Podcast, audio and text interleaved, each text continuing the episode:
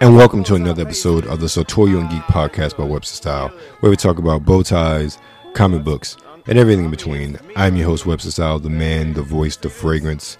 Coming back one more time. Of course, let's jump right into the download. Now, this week's choice for the download is one simply because this is a genre or sport which I have not played for quite some time. So, I haven't played a tennis game since Virtual Tennis on the Dreamcast. No, that's not right. The last tennis game that I remember playing was Topspin or the Topspin series that debuted on the original Xbox. I think both iterations were on the original Xbox before Microsoft ended up selling the studio that was associated with those games. So when this game was released or slated for release when we were going through it for the NRW checkpoint, I'm like, oh, this sounds interesting. And it even piqued my interest more because it is on Game Pass. And the game I'm referring to is a brand new game as of this week entitled Match Point Tennis Championship. Now, this game features a multitude of real life uh, tennis courts uh, I believe a lot of the major events are there are Australian Open, US Open, and the like, as well as there is a creator player function.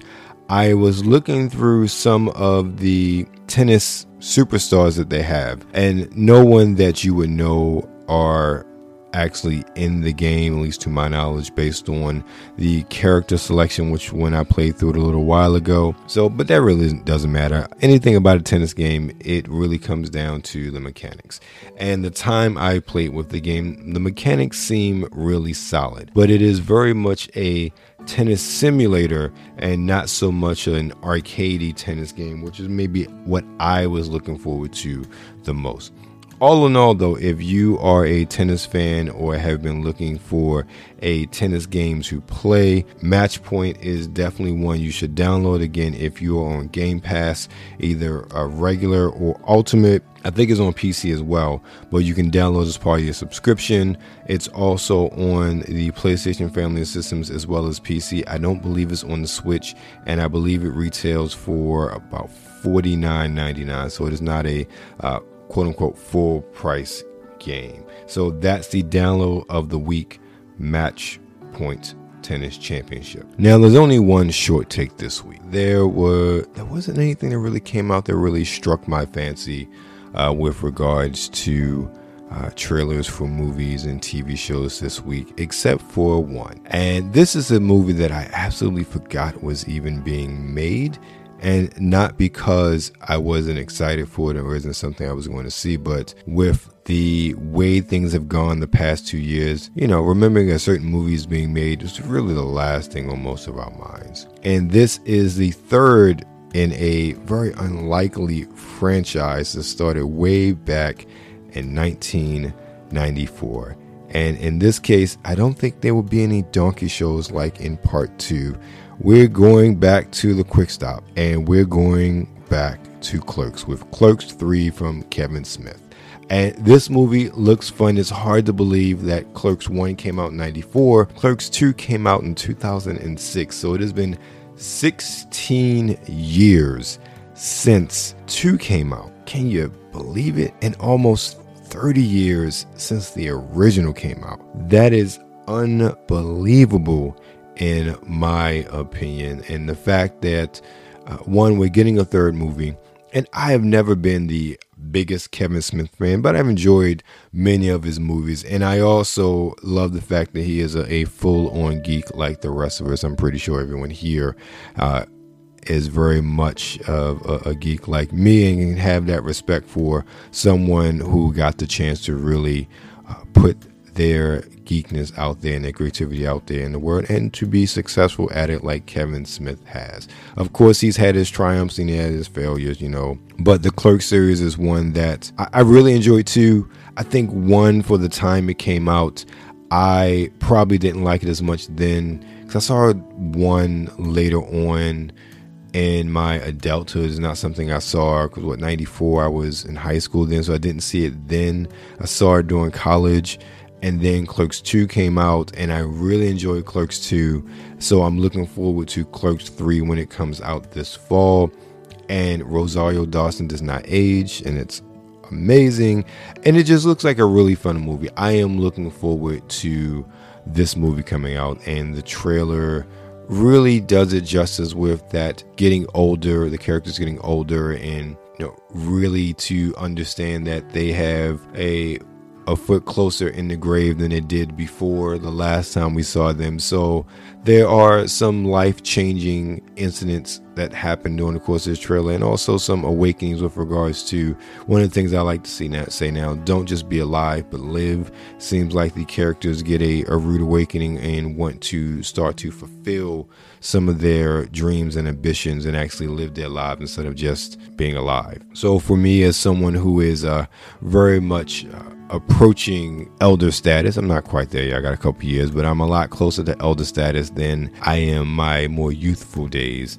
I can definitely understand the dilemmas of the characters in these movies or in this movie as portrayed in the trailer. So Clerks 3 from Kevin Smith and all the normal characters are going to be there. Nobody's recast or anything like that. So that's coming out in the fall. I believe it's October and I'm looking forward to it.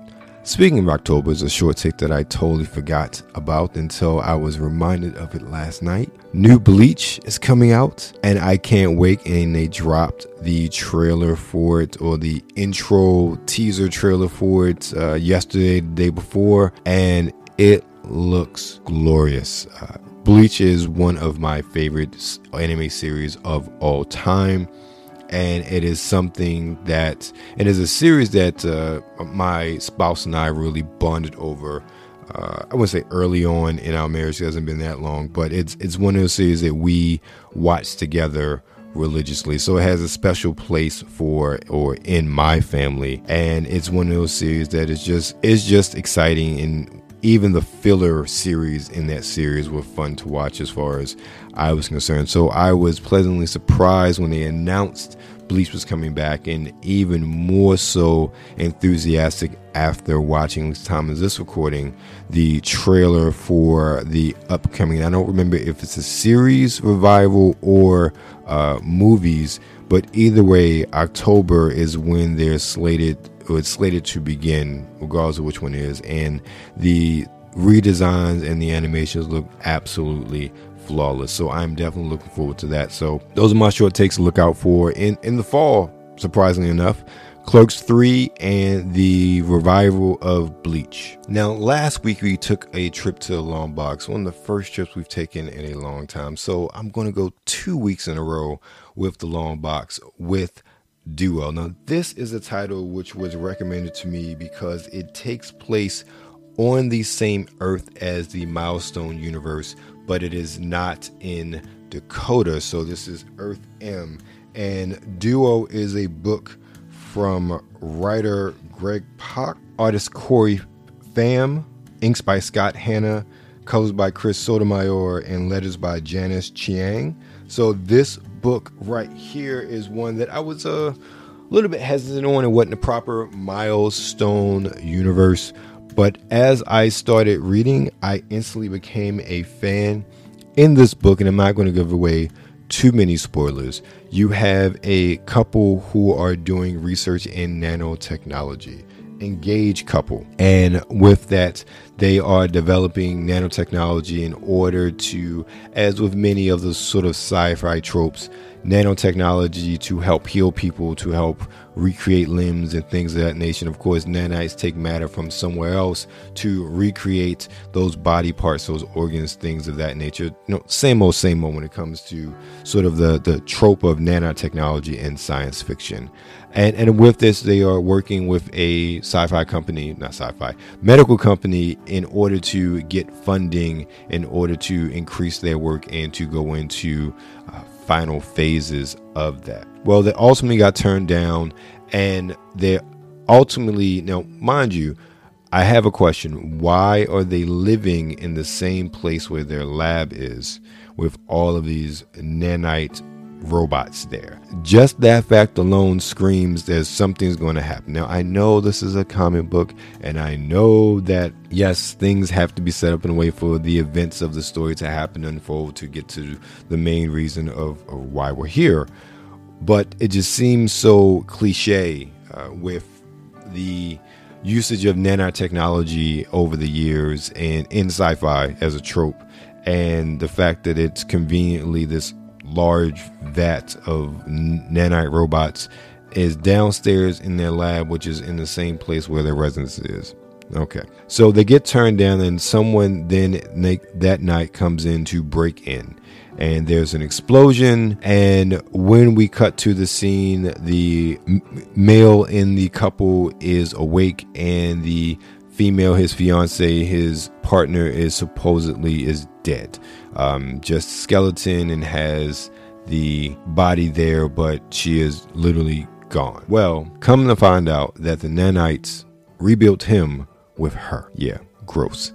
Kind of horror movie ish in that her consciousness is actually inside of him. So, thus, the whole duo concept or title comes from. And obviously, as you can imagine, they then set out to understand what's going on with them, in addition to find out what happened, who broke in, who set everything up. And obviously, there are many other players at work that we are revealed in the book in the first two issues. And it's going to be interesting to see one, how this plays out in this book, but also what sort of repercussions this has in the milestone books as well, if any, especially with some of these quote unquote villains that have been revealed who are supposedly immortal. And this technology now rivals, or not rivals them, but it makes it so they are afraid of what could come of this technology. So they wanted to make sure that it's destroyed because it's a threat to them and their superiority. So these sort of characters exist. How do they see what's going on in Dakota and how will they interact with the events of Dakota down the line? So that's interesting also one of the things that really caught me about this book is that you have a milestone sort of base book that has nanotechnology in it and that reminds me it screams of zombie from the original milestone universe. And ultimately i think it was brought back as well when they tried to bring milestone to the dc proper a few years ago with static shock and i believe milestone not milestone uh, Zombie was one of those books as well. And that was actually one of my favorite books as well. I would say probably top three of my favorite milestone books. I looked all the milestone books back then, but I would definitely say that my top three would have been um, Icon, Hardware, and then um, Zombie, if not Shadow Cabinet in between there as well, because I really enjoyed. Um, I'm sorry, Icon. Um, Blood Syndicate and Zombie, even more so than Hardware, because Hardware is a book that kind of fell off of I never got into Static when the original run came out. I was all about Hardware and Blood Syndicate. That was it. Not Hardware. I keep saying Hardware. Icon and Blood Syndicate, and then Zombie as well. And I, I really bought everything else uh, that came along with that. But I'm interested to see how this book evolves. The art is gorgeous. The writing is gorgeous. It is such a tragic story. I, I feel for this character, and I forget the character's name off the top of my head, um, as he is dealing with his loss of his fiance, this woman who literally completed his sentences, and then comes to find out that she is literally inside his head. It is really, it is tragic and cruel at the same time that she's there with him, but he can't touch her, he can't feel her, and she cannot feel or touch him, but they are together. So it is it is tragic and cruel at the same time and with a story like this, you would want there to somehow be a way to a happy ending where she can get her physical form back. But that's not ha- going to be the case. So there really only going to be two choices. Either she stays as a part of him or she fades away. And this newfound integration with the nanites also have given given him powers as well and we see that kind of manifest itself for the first time in issue two, but we have not really seen any sort of in depth analysis or display of what those powers are outside of the nanites themselves. So, Duo is definitely one I am going to continue to buy. I do recommend, I think it's a good book to pick up as well. It is in that on Earth M, but it is not something that is directly tied to the milestone universe. So it's something that's going to be very easy for first time readers to pick up because there there's literally no connection. It's a brand new set of characters, a brand new story that anyone could really hook on to without having to know anything else because frankly there's nothing else to know uh, with that. So I definitely recommend Duo, and it's obviously from DC Comics. Now that's that for Duo. Let's get into some reviews, and I'm going to be pretty quick with these, at least try to be, simply because it's a lot to get through. Uh, recently, as a recent couple months ago, the third season of Love, Death, and Robots was released, and upon that being released, I realized, hey, I'll head and watch season two. So there was a binge session of season two and season three that was held about a week or two ago, maybe a little bit longer now. And just to catch up and to get through everything. And I have to say, season two was pretty good. Season three is pretty lackluster in my opinion. There some of the bites of the stories from season one and season two just wasn't present in season three. And um, just overall storytelling, as far as sort of social commentary, there they weren't there. The, the art in many of them, I love the art direction. Uh, it's a well done series. Um, even though everything was very different from episode to episode, uh, artistically speaking, voices, sound, all of the technical aspects was very well done. Acting was very well done. It's just something about some of the stories that just kind of fell flat. And I think for me, this whole season, most of the stories fell flat. I would say nothing is really that memorable except for the one with the bugs, which was really kind of lame in my opinion, but that was really beautifully done. And the ones with the robots that came to Earth after we killed ourselves, uh, that was a great social commentary until the very end. I, I thought the ending really really sucked. Other than that, I don't remember many of season three. Now that I think about it, uh, that really stuck out to me. So it was, it's a good watch. It's just not anything memorable, and especially coming off of how great season one was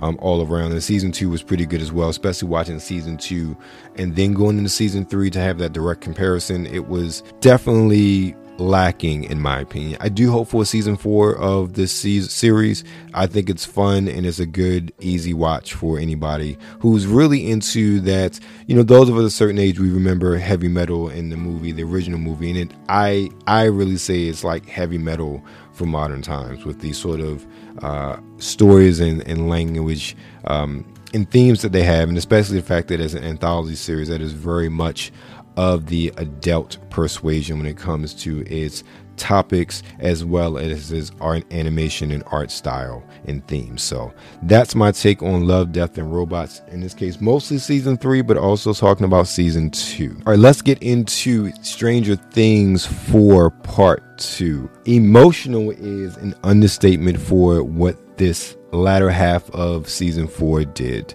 Uh, I will say this, and if you do not understand this reference, you need to watch Stranger Things. Eddie Munson went out like a G. I would say there was a redemption for him, but there was no redemption because he didn't do anything wrong in the first place. But the the way he was played in this second half, I so love this character, and I'm so upset that he is dead. I, I'm I really wanted this character to live through this series and to show up in season five because I think he would have been such a great asset to the main group. But if anybody had to go, Eddie was definitely the one, especially the way he did. It was it was powerful, it was impactful, it was emotional. I I'm torn on how it ended. Now, if you have not watched Stranger Things season four um, at all, and especially you haven't watched part two, uh, just skip ahead a little bit. I, I don't do timestamps, sorry. Uh, but the fact that essentially Vecna won in the end regardless of all of their best efforts, was disappointing. But I understand because it served the purpose of a story,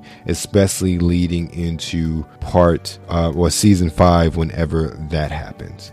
I am very much looking forward to further growth of these characters. I do like the fact that one of the, the questions I had was how are all these storylines going to merge um, so quickly in the second part of season four? Because you had all these storylines going on in part one and with the truncated version of season i mean a part two because they're only two episodes. They're both like movie length. One is like an hour and 40 minutes. The other one was like 220 minutes I mean two hours and 20 minutes. There's not enough time really to have all these stories merged together to get the band back together. And they did not do that. Everyone had their sort of separate task to try to defeat vecna even though nobody knew they were actually working together to try and defeat vecna and the upside down. So I like that play on it.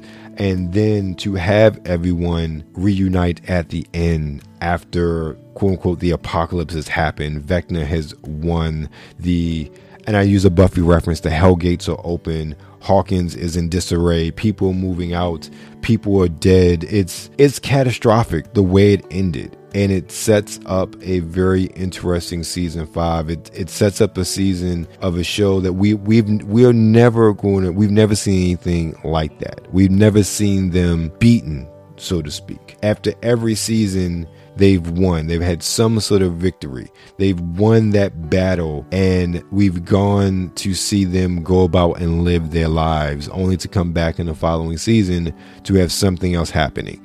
With this one, we have ended where they've essentially lost the battle. Everything's in disarray. So when we come back in season five, there are going to be a lot of changes and their back's going to be against the wall because they know Vecna's out there and he's healing and regrouping and he's come, going to come back bigger and badder than ever. So I am looking forward to Stranger Things 5 whenever it comes out. If you have not watched Stranger Things season 4, watch it. It's really, really good TV. Now let's finish up our reviews by taking a peek over at Miss Marvel. Now, Miss Marvel is one of those shows I enjoy, but I'm not overly excited for anymore. Now, I'm not saying any of this to say that I am not enjoying the series whatsoever. It's just that some of the or a lot of the excitement is gone, especially as we this was the fifth episode and going into the sixth episode, we literally got a dispatching of the quote unquote villains for the episode or the series in episode five. We did get a great reveal about her family and what really happened to her great grandmother and the whole time going back in time and her being really the one that saves her grandmother and all that, you know, standard sci fi going back in time tropes. It was an enjoyable episode. It left some questions to be desired, especially with Kamran now having powers um, after his mom sacrificed herself to close the void. With episode six, we're like, okay, there's no big bad anymore. What is the point of the series now? What resolution are we looking to have in episode six? Because everything that we cared about, really, or could have been an issue, has been resolved. Her family issues have been resolved. Her mom knows, and a lot of people know who she is and the powers. The Jinn who were trying to get back to where they came from and steal a bangle and just blow up the planet in the process, they're all dead. What is there left to resolve outside of Kamran's powers. And you're not going to tell me this kid goes from being scared and worried about his mom to being some evil villain in one episode that's dispatched.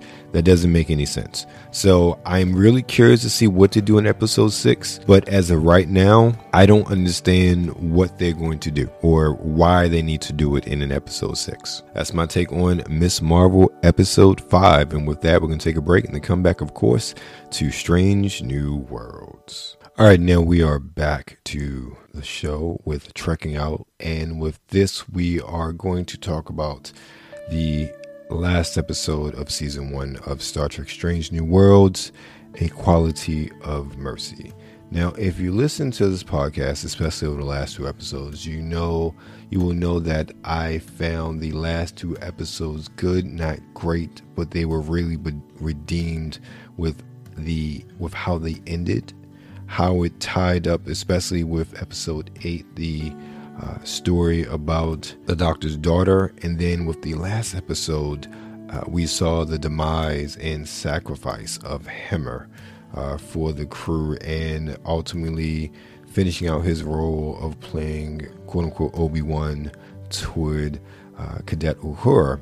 Well, this one we see the culmination of the storyline of Pike and deciding whether or not to try to change his future as he meets one of the young cadets that he ultimately saves in the future um, as a boy in this episode, and that sets him down a path where he is about to change things, but then gets a visit from himself from the future where he does change things. And let's just say that that one act of him telling that young man not to be there and telling all the other cadets not to be there on that day has a very catastrophic effect on the future. And this is when I actually had to go back because this directly ties into the original series episode, the well, Balance of Terror, where we first see the Romulans and the Federation with the Enterprise as the pretty much arbiter or the first contactor, however you want to put it, is the ship that encounters the Romulans for the first time in 100 years. So we see a very different scenario play out with this bird of prey that is met after it has destroyed various Federation outposts on the neutral zone. And in this case, with the Strange New Worlds, Pike is still very much alive and in command of the Enterprise, and we see some familiar faces. We see Lieutenant Uhura, not Cadet Uhura, but obviously Sulu is not there as he was in the original series, so he's not there. Ortega's still there on the ship. Spock is now first officer, and we wonder what happened to Una, and we actually find out what happens with that during the course of the episode. And then obviously we do have Pike come back to the current timeline to for him not to make that uh, humongous faux pas, and that's really understatement to see what happens with Una and how her story starts to transpire. So it is. It was very interesting with this episode. It was great seeing. Um, and I forget his first name, but Wesley, the dude from Vampire Diaries, as Kirk. That was someone who was revealed to be playing this new iteration of Kirk in this series. Now, no one knew to what extent, but now we know with this last episode coming about. It was interesting how Pike's change totally changed the future. And, you know, we always talk about that butterfly effect, especially when I was talking about Picard and how the that butterfly effect just seemed to be so negligent for when they actually completed things and then went back into the future. It it seems so happenstance, but then you get an episode like this where something simple as telling a few cadets not to be at a certain place at a certain time seven years from now really results in the death of a major character and then all out intergalactic war. It's it's really baffling because frankly how Strange New Worlds did it is how it should be done. Every tiny change has can have great consequences. And that's one of the things I really loved about this episode. I love the fact this episode focused on Pike. I think that with the few previous episodes, what they've been doing and doing a good job of it is uh, being able to focus on individual crew members and then giving the last episode of the series to Pike and having a resolution to his storyline of the season was an excellent job. And it was just, it was an excellent episode all the way around. I really would hesitate to say, or wouldn't hesitate to say, this is probably the best episode of the season. And that's really coming off the fact that I loved every episode. And the first one through six was just really phenomenal. One through seven, really. Eight and nine was so so, but this one was just this one just knocked out apart. This was a grand slam, in my opinion, when it comes to the series. But also, I went back to watch Balance of Terror because I I haven't watched Balance of Terror probably in 30 years, if not more. And it was very interesting seeing the changes and the similarities in the characters and reactions. And obviously, some characters are in Balance of Terror that are not in uh, the story how as how it played out in A Quality of Mercy. But those that were the similarities of how they acted, even though the situations were different, even down from the dialogue to some extent, was just was really great. And I love that homage to the original series, continuing to keep everything in canon as much as possible. I am just really over the moon with Strange New Worlds. I cannot wait for season two. And if you have not been watching Star Trek Strange New Worlds, you need to watch it. Now let's get down to the fragrance of the week. Now, one of the things I love about the internet is I get to or I get the chance to discover and interact with new indie fragrance brands. And I had the pleasure of speaking with a proprietor of a new brand down in Louisiana called Harmony, spelled for X Perfumes. And he has a bunch of fragrances based off of very popular sort of themes. Uh, one's Loki, one's Odinson, but the one I wanted to highlight today is Yasuke. Uh, and this one is based off of the Only Black Samurai. And this will run you $180 at the current time is on discount for a 100 ml bottle. And these are EDP concentrations. Uh, with this one, you can find notes of vanilla, cypress, cedar, matsutake earth, oud, and sulfur. And this sulfur comes from black currants. It gives off a fruity, sulfuric sort of note uh, that goes a lot deeper into the oud. So it's really earthy. And these choices were done to be bold in its blackness, much like the samurai uh, Yasuke. Uh, i think I'm saying that correctly. I may be butchering that, but it's definitely one that is going to uh, be very bold to wear based on the note breakdown. It's also one that's going to stand out uh, because a lot of these note combinations are ones that I don't see or I have not seen in many fragrances, especially with that the sulfur note and the emphasis on the sulfur in the oud and the vanilla. It it sounds like a very interesting, a bold, a dark, and earthy, and a very powerful fragrance to wear. Uh, definitely one that you would have to be confident in yourself to wear based on my estimation of the notes. So that's the fragrance of the week. Yasuke from Xarmony perfumes. And the fragrance I'm wearing today is Hitgar How to Get a Response for Men EDP.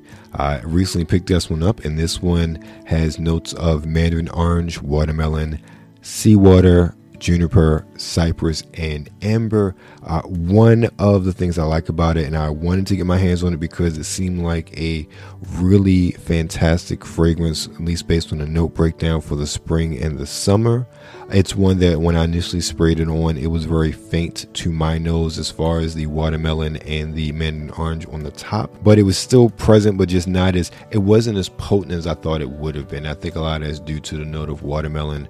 Watermelon, in my opinion, especially with I believe there is one of the Kimberly, New York fragrances that has a watermelon top note. It's it's juicy, it's sweet, but it's very light. And this one, you get more of the fragrance, not so much of the sweetness or the fragrancy of the watermelon, not so much of the sweetness of the of the smell in this one. So it is very faint and refreshing. I'm not saying it's not good, it's just not heavy like I thought it would be. Then it goes into the seawater, and for me, I get those aquatic notes really mixed with the juniper. So you get that refreshingness of the seawater, and then with that cypress and amber, particularly the amber, I smell that off the top. It just gets more powerful for me um, as the fragrance evolves over the day. It's a nice powdery fragrance, and especially with the wittiness of the cypress, I really enjoy it, and I can't wait to continue wearing it. So that is my fragrance that I'm wearing today. Um, Hitgar, How to Get a Response is HT period GAR. I don't know if it's really Hitgar, but How to Get a Response for Men. Speaking of fragrances, don't forget to check out Pete and Pedro and use the code EHAWKES10 or the link in the show notes to get 10% off your first purchase. Uh, be sure to check out their wonderful line of designer inspired fragrances. There are five in total, featuring the likes of Legend, which is inspired by Tom Ford's fucking fabulous, Rebel, inspired by Creed Aventus, and Hero, inspired by Acqua di Gio, plus obviously a few others of their five in total. Be sure to check them out and use the code to get 10% off. Now, we have gotten to the end of this show. Don't forget to check me every week out with my man Brian Saff and the legend Kuya P over at the NRW checkpoint where we talk about this week's game releases and a little bit more. A lot of times we tend to ramble, but we're passionate about what we love gaming, movies, all alike. So check us out there every week, usually dropping on Wednesday or Thursday on your YouTube. So make sure you like, share, and subscribe with Nerds Rule the World so you can check out check me out and my bow tie self and my man Brian Saff every week talking about games. Also, feel free to find me on social media on Instagram at Sartorial Geek and Webster Style, on Twitter at Webster Style, and of course on TikTok at underscore Webster Style always check out anything and everything is webstyle on webstyle.com and make sure if you have any questions comments you want to you know get on the show shoot me an email at info at websterstylemagazine.com again i thank you for your time. I thank you for your ear. And remember stay safe out there and be blessed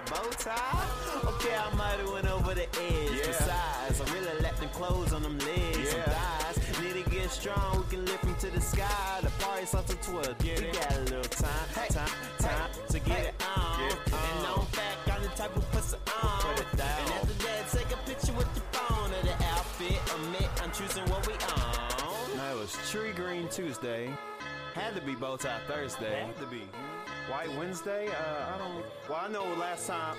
Well, I wore polka dot. You didn't wear. Oh, Miss Millie on them hills killing them, but I'm sure it's a Thursday. Bow tie Thursday, pasta cream in your heels looking sharp, babe. Acting like you don't know the rules up in the workplace. Must I remind you it was till on your birthday? Don't get me wrong, I think we killed in the birthdays. And you picked the hell of fit for the church day. Let's say you picked the risk game for it. Now you got the floor filled with bras that you purchase. Pick a color scheme that can match your berry corset. Get the berry cream. Get it, berry cream. Get the berry cream. Get it, make a little scene. Cause no one man should have all that styling. Take it off, clothes on the floor piling. No one girl should fit it all in them jeans.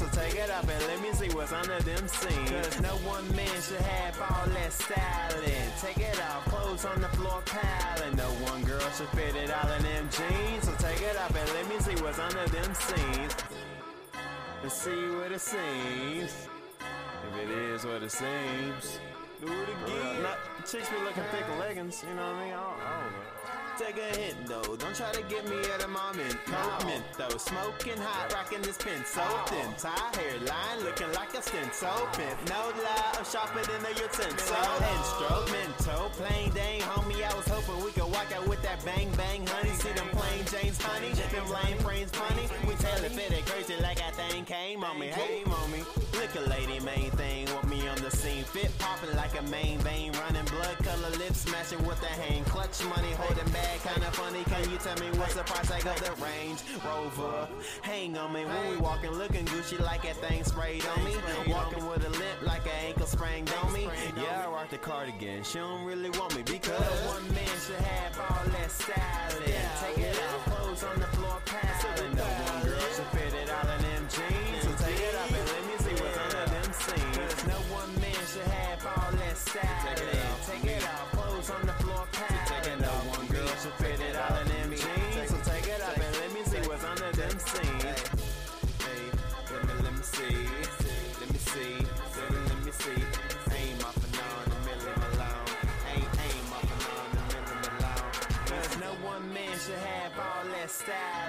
Take it off, clothes on the floor piling. No one girl should fit it all in them jeans. So take it off and let me see what's under them seams. Oh, you wanted to? Oh, I completely read that wrong.